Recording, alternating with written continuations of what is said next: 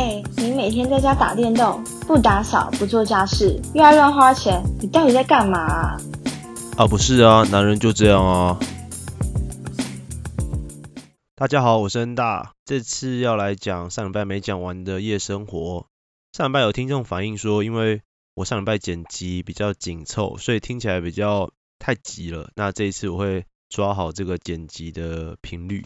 上礼拜有提到种种夜生活可以去哪，今天我们要来讲夜店。我大概是二十二岁大四的时候第一次去夜店，那那时候主要是因为我被劈腿，然后想要放松一下。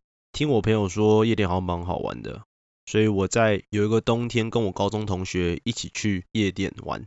我还记得那天冬天蛮冷的，所以我在外面的时候我是穿一件毛衣，然后一件很大件的韩韩系外套，大家应该知道就是那种立领啊，然后很硬挺的那种外套。结果我没想到到夜店里面很热，而且置物的话要两百块吧，我记得一件要两百块，就代表说你放包包跟放外套是分两件，就四百块。那那时候都还是学生，其实没什么钱，所以我就为了省那个钱，我就想说那就先穿着呗，或是等下拿在手上。那尤其是第一次玩，然后那时候其实也不太会喝酒，跟大家描述一下那个情景大概是怎样，就是一群人围着那个夜店的舞池，夜店大概分成有舞池。有包厢跟一个吧台这样，吧台就是出酒的地方，然后就看到一群人男生围着舞池在旁边观望。那当然我也是观望的那一群，因为其实我也不知道该怎么玩，我朋友没有带我，我朋友就是自己去玩他的，自己下去舞池跳。原本有想说可以看着看着可能就下去跟大家混在一起，但其实第一次去那心情实在太紧张了，所以根本就没有什么玩到的感觉，也可能是因为自己根本就不够醉吧。所以第一次我去夜店的经验，我还记得是以前台北很红的 Baby Eighteen 吧，它是一个畅饮店。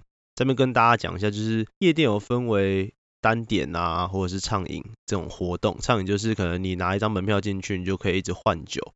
那单点的话，就是看上面的标价多少，你可以去点这个酒。那当然，如果你有开包厢的话，就是你有一个可以坐的地方，那可能价格又比较高一点。那那时候我都是。买门票进去的，那去去唱应该比较多一点。那前几次我都是待到它结束，好像四点吧，然后就一个人，然后看大家玩开心，然后我也没有很追，我想说夜店到底哪里好玩啊？就很无聊，就只是看到很多妹子，然后还蛮爽的这样。可能因为我也没有勇气敢上前去搭讪。那后来当然是有些人回家看一下，说，哎，夜店到底是怎么样啊？或者是之后我就先让自己喝醉一点。比较有勇气去跳舞啊，或者是去玩，才开始慢慢了解夜店到底哪里好玩。我当兵那年应该是我玩最疯的，因为我前面有提到说我是替代役，那替代役其实每周还是有两天的休假，因为就我们就见红休。那我几乎假设我礼拜五晚上六点出营区，我回家就是先睡一睡，晚上就会出现在新一区，然后会玩礼拜五跟礼拜六。那在玩的这段时间，我也认识了不少夜生活的朋友们，就是很常跑夜店啊、跑趴的朋友。那可能我们结束之后就会约下一个礼拜一起这样。其实我觉得还蛮有趣的，因为后面玩着玩着就不一定都是在把妹。其实我觉得夜店分大概几种，第一个就是单纯是去猎艳嘛，当 hunter，就是今天可能一两个男生去，然后看到哪个妹子很喜欢，然后就问他要不要出来续团啊、唱歌啊。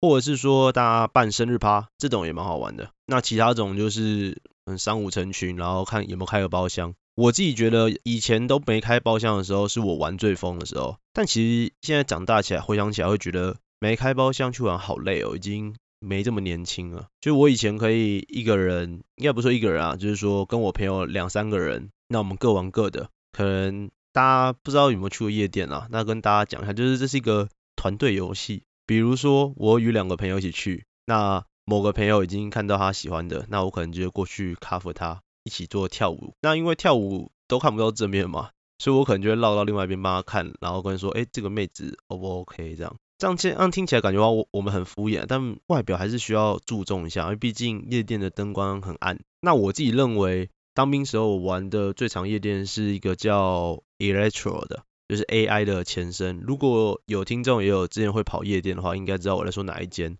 我觉得那间真的蛮好玩，也是那时候让我喜欢上 EDM，就是这类的音乐。不然以前我也都觉得说这类音乐就是很吵而已。我还是比较喜欢那种听中文歌就可以哼着唱的，因为本身我也蛮喜欢唱歌。玩到后面会发觉，当然形形色色的事情会遇过，不管是朋友吐啊，或是认识一些很奇葩的人啊。像有一次就很好笑，我跟我其他朋友认识到现在都很熟的原因是我们一起约了一个局，然后原本兴致满满说，哦，这个局一定超好玩，看超多妹子的，结果一到现场全部都是照片，一个包厢可以塞十个人吧，然后可能四个妹子加男生就满了，你就知道那妹子分量多重了，真的很屌，我那天整个吓到，然后也是因为这样，所以我跟我那位朋友有一种联盟的那种友谊，就一起克服了这个难关。因为你总不能约约成这个局，然后到现场还给他不好的脸色嘛。大家出来玩就是尽兴，所以我们也不会这样，我们就还是喝酒啊，玩游戏度过了那一天这样。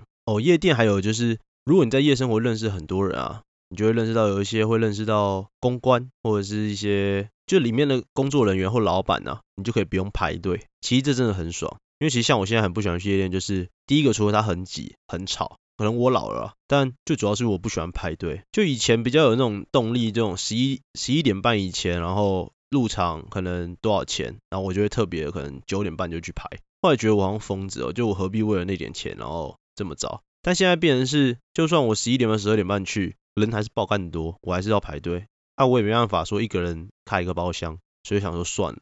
而且现在真的觉得开包厢比较好玩啊，以前才有那种动力，会一个一个去跟妹子搭讪，然后。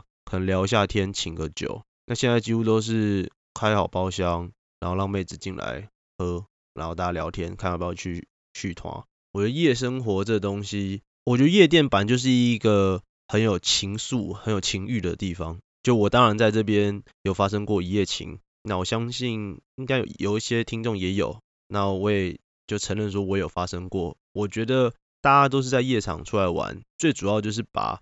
一开始你们想要沟通的事情讲好，就像我之前在其他大集或小集分享我自己对恋爱观，我认为不要骗人，不要伤害人，那一切都是 OK。因为毕竟如果你单身我单身，在现在这个素食爱情的社会里面，我并不觉得这有什么错。那当然，如果听众有不喜欢，可以可以略过。就我的人设就是长这样。但为什么我说后来玩到现在我就没有再去夜店了呢？最主要有几个原因啊，因为我后来有发现，在夜店认识的女生。可能都比较爱玩。那如果我想要找一个比较棒的女朋友的话，就可以长久的话，我总也不能一直担心她，或者是说，我也总不能一直每个假日陪她去夜店玩。当然也不是说每个去夜店女生都这样，我只是说一个广泛的，还是有很多好的女生，只是跟朋友去度过生日或者怎么样，去享受那个气氛。就跟也是很多男生，就是不单纯只是去为了贴妹拉妹，也有可能是享受音乐。因为我有度过那种，我跟我朋友去，那我们纯粹就是听听音乐，然后我们就离开了，就纯粹想要感染一下那个气氛。因为不得不说啊，在夜店的时候，不管是喝酒啊，或者是偶尔跳个舞，那其实真的是蛮蛮嗨的。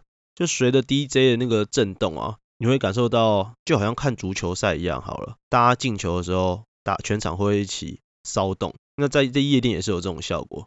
就 DJ 放歌放到最嗨的那个甜蜜点的时候，就全场会一起嗨。然后，因为像我以前，我爸妈都会认为说，夜店是一个很多毒品啊、很多坏分子啊的一个地方。但其实我觉得，这种人不管在哪都有。或许你可以说，夜店会比较常遇到，比较多龙蛇混杂，比较多是混合人群吧。但我自己认为，你自己出去玩要自己小心。就不管是与别人对话的冲突啊，或者是说喝酒啊，不要喝到假酒啊，或者是有掺药的啊，这些都自己本身就要注意好了。那当然，如果是自己前往的，不管男性跟女性，真的是男性或女性啊，都不要，应该说都要注意自己的安全。因为我有个朋友就是跟我一起去，然后有被灌爆，那我在中途都找不到他。后来我下楼的时候发现他被一个应该是目测一百二十公斤的三十五岁大妈吧拖着走。然后我就马上跑过去打醒他，我说你在干嘛？你在干嘛？然后他那时候已经意识已经喝到爆了。然后我那个女生我根本不认识，她一直想要带着我朋友走。然后后来我们就把她救回来，就觉得说真的，不是说只有女生会被捡尸，男生也会。所以不管男女去夜店都要好好的小心。那其实我现在会去的夜店应该是只有欧曼尼吧？欧曼尼是一个在东区历史算比较悠久的一家夜店。那最主要是因为它环境比较大，然后去的年龄层可能也比较高一点，那比较不会有一些小屁孩在那边惹是生非。那偶尔跟朋友去那种场合喝喝小酒，我觉得还算不错。如果听众想要去夜店的话，不管你的年龄层是多少，我觉得都可以去一次看看。可能借着不管是要庆祝事情，或者是生日聚会，或者纯粹你们就想认识新的人。我觉得认识新的人去夜店，其实在以前我觉得还蛮不错，因为在那边不一定都完全认识到酒肉朋友。当然，绝大部分你们是因为酒肉才认识的。如果如果你自己也比较有 sense，或者是你可以进而的挑选朋友的能力的话，你还是可以遇到一些不管是工作合作上伙伴，或者是说一些真的兄弟这样。哦，不过真的要注意，在夜店认识的男生跟男生啊，真的很容易为了要把哪个女生吵架。那我只想跟大家讲，我觉得其实女生这么多，就天涯何处无芳草嘛。他又不是把你的女朋友，只是你们一直喜欢上的一个人。其实我不觉得要看这么重了，对吧？我我我自己是这样想，自己就因为这件事情跟我朋友吵架过啊，但后来才发现那个女生根本就只是一个玩咖，可能每个礼拜都想要找局出去玩，所以才会跟我们一起出去这样。所以有时候交友还是要多了解一点，不要只是说 always 都在喝酒，你们还是要有一点。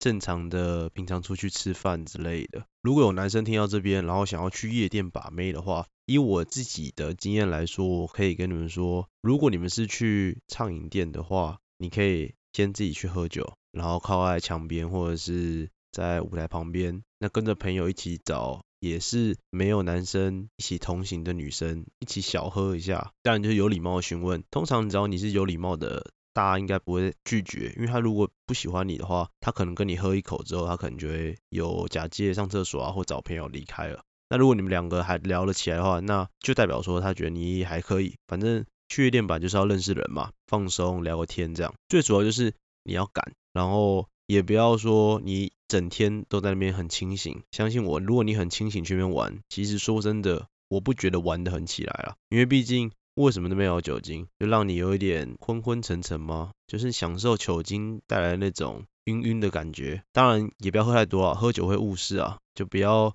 可能我之前就有朋友喝醉了，还是硬要把一个有男朋友的女生，然后最后就被人家打，这样就不太好了啦。夜店是容易引起纠纷啊。那如果看到有人引起纠纷，其实也不要往上靠啊，就可能说不定他以为你是他朋友，就直接打你。那再来就是要怎么制造更多的机会呢？就是快结束或者是在一半的时候，你就可以询问，如果聊得来的话，可以询问要不要去吃宵夜啊，或者是要不要再去唱歌啊。毕竟夜晚还很长嘛，不一定都只会在夜店这个局结束。那其实我认为有再去唱歌或吃宵夜，可以更加的有进一步跟异性多聊天的机会啦。因为毕竟夜店很吵啊，你根本不能干嘛。那这边有个小 paper 啊，就是你要很礼貌的，因为夜店真的很吵。你要很有礼貌的，就是算是靠着女生的耳朵那边讲话，让对方听得清楚，但你也不能做的太激进，这样感觉你像变态。这个尺度的拿捏，请自己掌控好啊。然后也千万不要一下无耻就在那边乱摸人家腰啊，干嘛的？你就跳你自己的舞。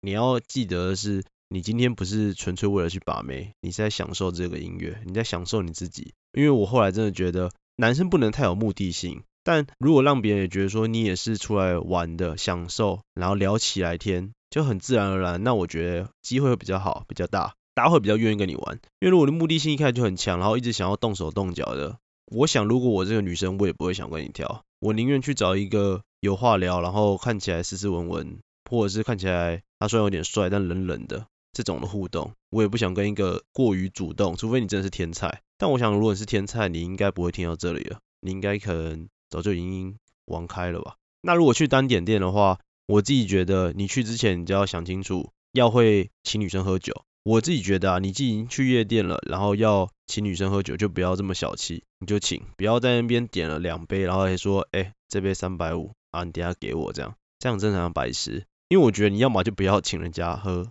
或者是说你不要跟他说，哎，喝酒，然后还要跟人家收钱。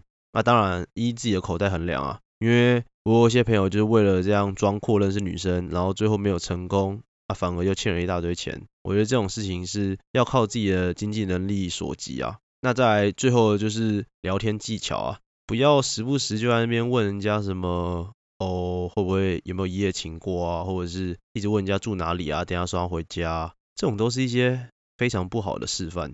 像我之前朋友就有聊到说，哎，那你家住哪？那我等下先去买个保险套。这感觉是一个玩笑话，但其实在女生听起来就是一个性骚扰。就连我在男生的角度上看，我都觉得很怪了。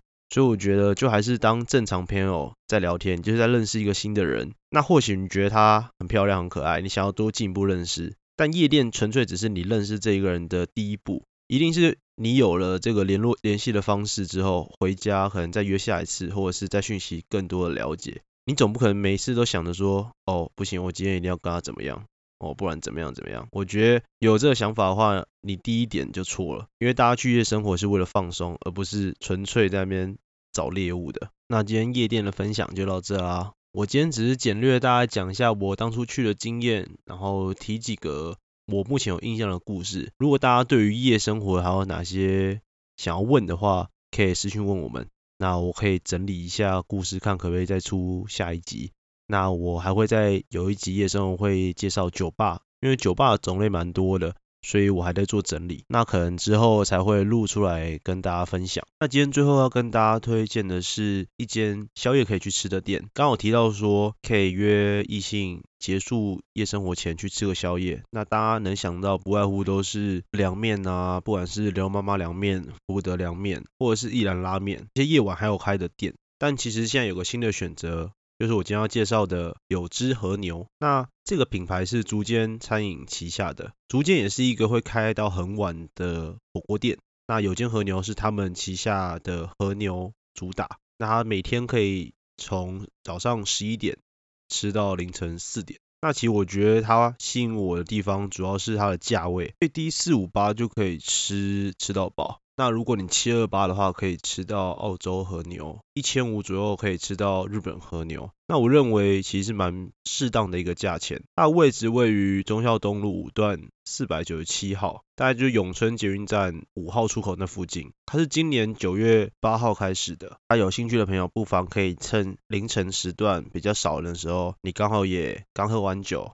想吃点东西去吃吃看。好，今天节目到这边，谢谢大家。